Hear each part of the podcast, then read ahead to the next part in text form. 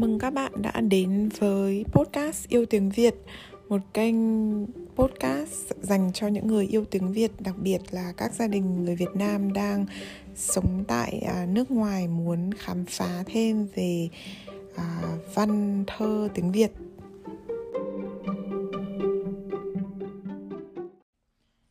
Chào các bạn.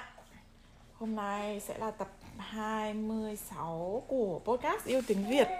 Và trong tập 26 này thì mình sẽ đọc cho em An nghe chuyện Thạch Xanh. Em An hiện tại thì đã bắt đầu tự kéo mình đứng lên được rồi. Nên là thỉnh thoảng mà mình muốn yên ổn một tí thì sẽ để một cái đồ gì đấy ở trên hai cái gối và cho em à, tập đứng lên kéo à, bám vào cái gối tự đứng lên. Ví dụ như bây giờ thì mình đặt cái điều khiển từ xa điều khiển tivi lên trên gối để cho em đứng lên lấy. Em lấy được thì em sẽ có thể dành mấy phút để chơi trước khi em đòi món đồ chơi tiếp theo. Nên trong lúc em đọc trong lúc em chơi thì mình sẽ đọc chuyện thạch danh. Ngày xưa xưa lắm có hai vợ chồng nghèo khổ phải làm nghề đốn củi độ thân nhưng ăn ở với mọi người rất nhân đức hai vợ chồng chỉ buồn phiền một nỗi tuổi đã cao mà chưa có con cái gì cả. Một hôm, trời nắng như thiêu như đốt, bà vợ vào rừng hái củi xong, ra ngồi nghỉ mát dưới bóng cây bên bờ suối. Thấy dòng suối trong xanh như mắt mèo, tỏa hơi nước mát rượi, bà xuống ngồi tắm. Trên một hòn đá vừa to vừa nhẵn, khi về đến nhà thì trong người bà khác hẳn. Từ đó bà có mang, hai vợ chồng vui sướng vô hạn, càng gắng tu nhân tích đức. Được ít lâu ông chồng mất, bà vợ phải sống trong cảnh cô đơn nghèo cực. Phần thương nhớ chồng, phần lo lắng về cái thai trong bụng mãi không thấy sinh, nên người bà cứ gầy khô như que củi. Xóm làng thương tình bảo nhau đem muối, đem gạo, kẻ ít người nhiều giúp đỡ giúp đỡ bà sống qua ngày đoạn tháng. Bà hoài thai đúng 3 năm, đẻ ra một thằng bé rất kỳ lạ. Nó vừa mới lọt lòng đã biết đi, đứng nói cười. Xóm làng ai cũng kinh ngạc. Bà bèn đem chuyện tắm trên một hòn đá 3 năm về trước kể cho mọi người nghe. Bà con khuyên bà đặt tên cho thằng bé là thạch xanh, có nghĩa là sinh ra bởi hòn đá. Thạch xanh ăn nhiều vô kể và lớn như thổi. Ngày nào cũng vậy Bà mẹ vào rừng đốn củi từ gà gáy sáng đến tối mịt mới về Mà không đủ gạo hai mẹ con ăn một bữa. Trong khi bà mẹ vắng nhà Thạch xanh đi lang thang khắp xóm làng Được bà con cho ăn mỗi nhà một ít Nên cậu ta cũng không đến nỗi bị đói khát. Rồi mấy năm sau Tự nhiên một hôm bà mẹ ứa nước mắt gọi con lại bảo Thạch xanh con ơi, mẹ phải từ biệt con đây, con sống được là nhờ xóm làng. Vậy khi con khôn lớn con phải hết lòng vì làng vì xóm Rồi bà tắt thở. Thạch xanh nhờ xóm làng chôn cất mẹ tử tế. Gia tài chỉ còn lại một túp lều đổ nát Với một cây dìu đốn củi. Thạch xanh xách dìu ra ở bên góc đa đầu làng. Tuy còn nhỏ nhưng Thạch xanh đã có sức khỏe phi thường. Nhờ có sức khỏe ấy Thạch xanh lại tiếp tục nghề đốn củi của cha mẹ để sinh sống trong làng có tên Lý Thông làm nghề cất rượu ngon nổi tiếng Đem thạch xanh về làm em nuôi để lấy người giúp việc. Thủa ấy có một con chăn tinh chuyên bắt người ăn thịt Nhà vua cũng sợ nó phải xây một cái miếu trên núi cao. Không được con. À, Trên núi cao. Và ra lệnh cho dân địa phương hàng năm cất Cắt lượt nhau đem nộp một mọ một mạng người đàn ông để nó ăn thịt. Năm ấy đến phiên Lý Thông phải nộp mình. Hai mẹ con họ Lý ôm nhau khóc suốt ngày đêm không thiết làm ăn gì cả. Thạch Xanh biết chuyện liền vác búa quyết đi giết chăn tinh, trừ hại cho dân. Thạch Xanh vừa đến cửa miếu Chăn tinh quen lệ, quăng mình ra ngay và há cái mồm đỏ lòm trực nước chừng thạch xanh. Thạch xanh vung búa đánh nhau với chăn tinh suốt một ngày, một đêm không phân thắng bại cuối cùng chăn tinh bị đuối sức, thạch xanh giơ búa nhè giữa đầu chăn bổ xuống thật mạnh. Nó chết ngay, thạch xanh cắt lấy đầu nó, còn xác đem đốt. Từ trong xác chăn bỗng hiện ra một cung tên bằng vàng sáng lóe, thạch xanh mừng rỡ cầm cung tên. Tay xách đầu chăn tinh chạy một thôi về nhà. Lý thông đem đầu chăn tinh dâng nộp vua, nói dối là mình chém được. Vua thưởng cho rất nhiều vàng bạc, châu báu cấm vóc từ đó cửa nhà lý thông trở nên giàu có. Nhưng cũng từ đó, hắn sinh ra bạc đãi thạch xanh. Thấy hắn không phải là người tốt, thạch xanh bỏ về gốc đa xưa và làm nghề đốn củi như cũ. Một hôm, đang ngồi ở gốc đa, thạch xanh thấy một con đại bàng khổng lồ cắp một người bay qua. Chàng dương cung bắn trúng cánh chim máu rơi xuống nhưng chim vẫn bay nhanh như gió. Thạch xanh theo dấu máu rơi, tìm được hang nó ở. Nó chính là con xà tinh thường hóa làm chim đại bàng dạo khắp nơi để hại người. Con trai thì ăn thịt, con gái thì bắt làm vợ. Thạch xanh xuống hang thấy một con rắn lớn mình, rắn lớn mình có hoa sặc sỡ đang bị thương trong một tòa nhà lộng lẫy như gương. Thạch xanh đánh nhau với nó suốt 3 ngày 3 đêm.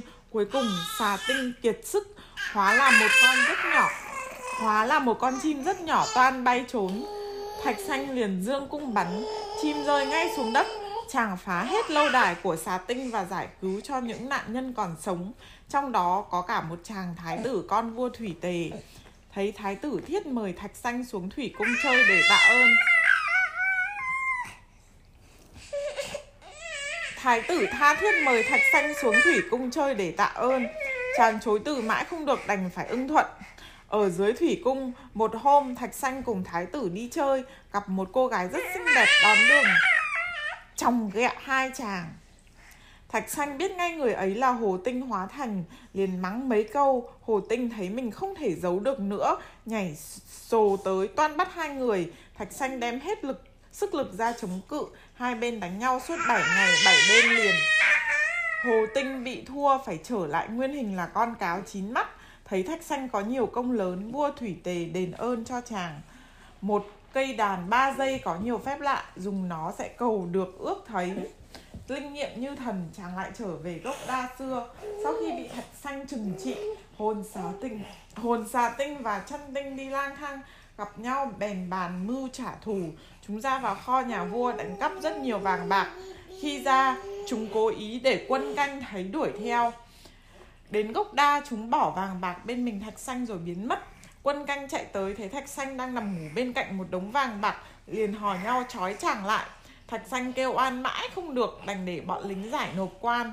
Ngồi trong ngục tối, Chàng nhớ tới cây đàn thần bèn đem ra gãy Tiếng đàn bay ra khắp nơi, Khiến viên quan coi việc xét xử Thạch xanh thấy rõ Nỗi oan ức của chàng ra lệnh tha ngay. Thạch xanh lại trở về gốc đa. Hồi ấy, nhà vua chỉ sinh được một người con gái nổi tiếng xinh đẹp nhất đời. Các thái tử 18 nước chư hầu đều đến cầu hôn, Nhưng vua ngại xa xôi không muốn gả Và công chúa cũng không bằng lòng. Các thái tử nổi giận, rủ nhau kéo quân đến đánh nhà vua. Quân chúng đông như kiến cỏ. Thế giặc mạnh quá, nhà vua địch không nổi, phải cho sứ giả đi khắp đi khắp trong nước tìm người tài giỏi ra giúp thạch xanh nghe tin liền tình nguyện đi giết giặc. Chờ khi quân giặc kéo tới tại chân thành thạch xanh mới đem cung thần ra bắn một phát chúng thua chạy tán loạn. Mười phần chết mất bảy chàng đem đàn thần ra gãy để chiêu dụ quân địch.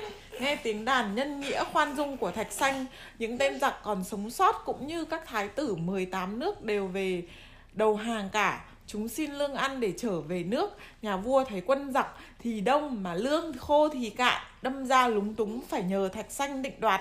Thạch xanh ban cho quân giặc một niêu cơm. Chúng liền lộ vẻ thất vọng.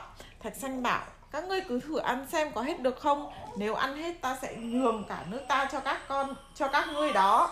Lũ giặc súng lại ăn. Quả nhiên niêu cơm cứ ăn ăn gần hết lại đầy. Từ quân trí tướng đều lắc đầu khiếp phục. Nhà vua vô cùng quý mến tài đức của thạch xanh, bèn gả nàng công chúa yêu quý của của mình cho chàng làm vợ. Ít lâu sau nhà vua già yếu không có con trai nối nghiệp bèn truyền ngôi cho thạch xanh. Uhm.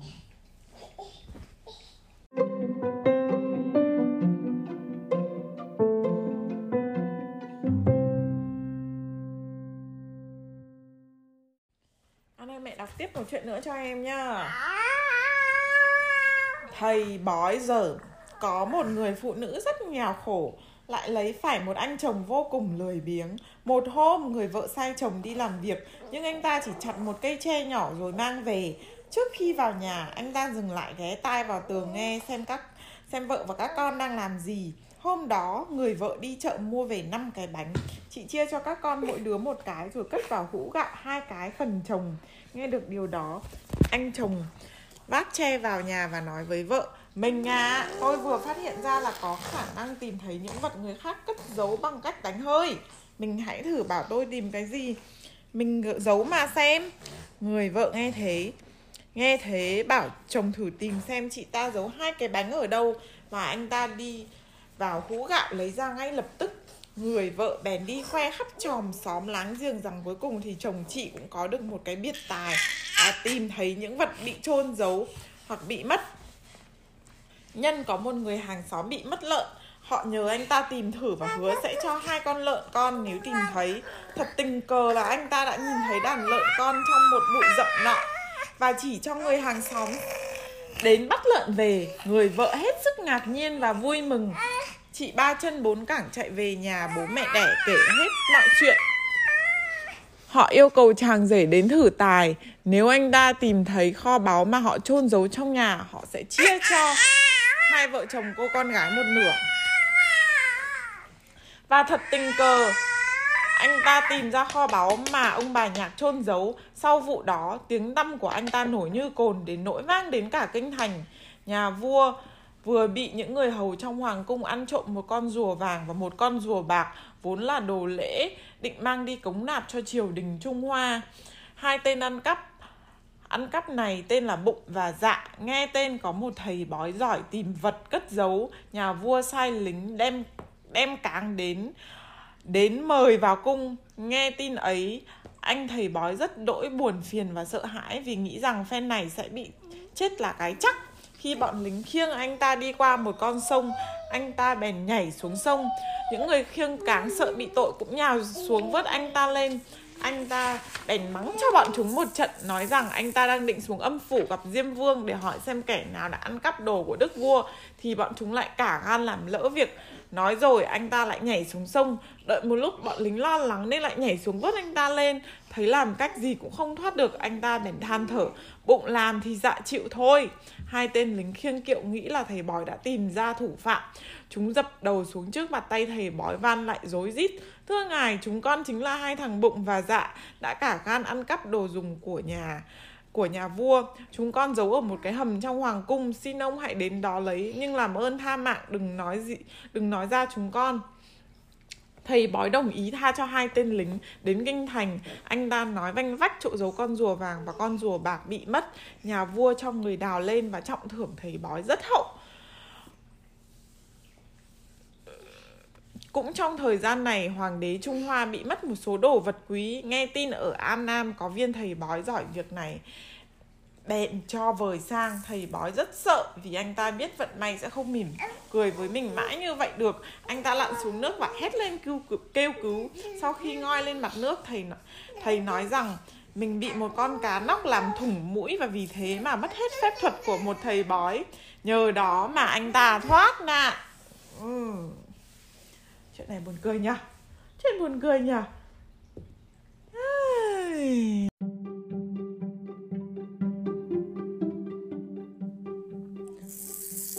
Các bạn vừa nghe xong tập 26 của podcast Yêu tiếng Việt.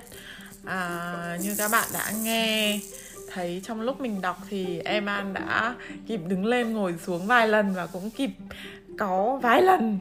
À, dạo này em an rất hay cáu kỉnh nên là mình sẽ phải bắt đầu uh, rèn luyện để em uh, à, kiểm soát được cảm xúc và hiểu rằng không phải cái gì em đòi là là em cũng sẽ là bố mẹ cũng sẽ đưa cho em. À, nhưng mà dù thế nào thì việc đọc tiếng việt mẹ cũng vẫn sẽ duy trì cho em và à, hẹn gặp lại. Cảm ơn các bạn một lần nữa và hẹn gặp lại các bạn trong các tập podcast tiếp theo.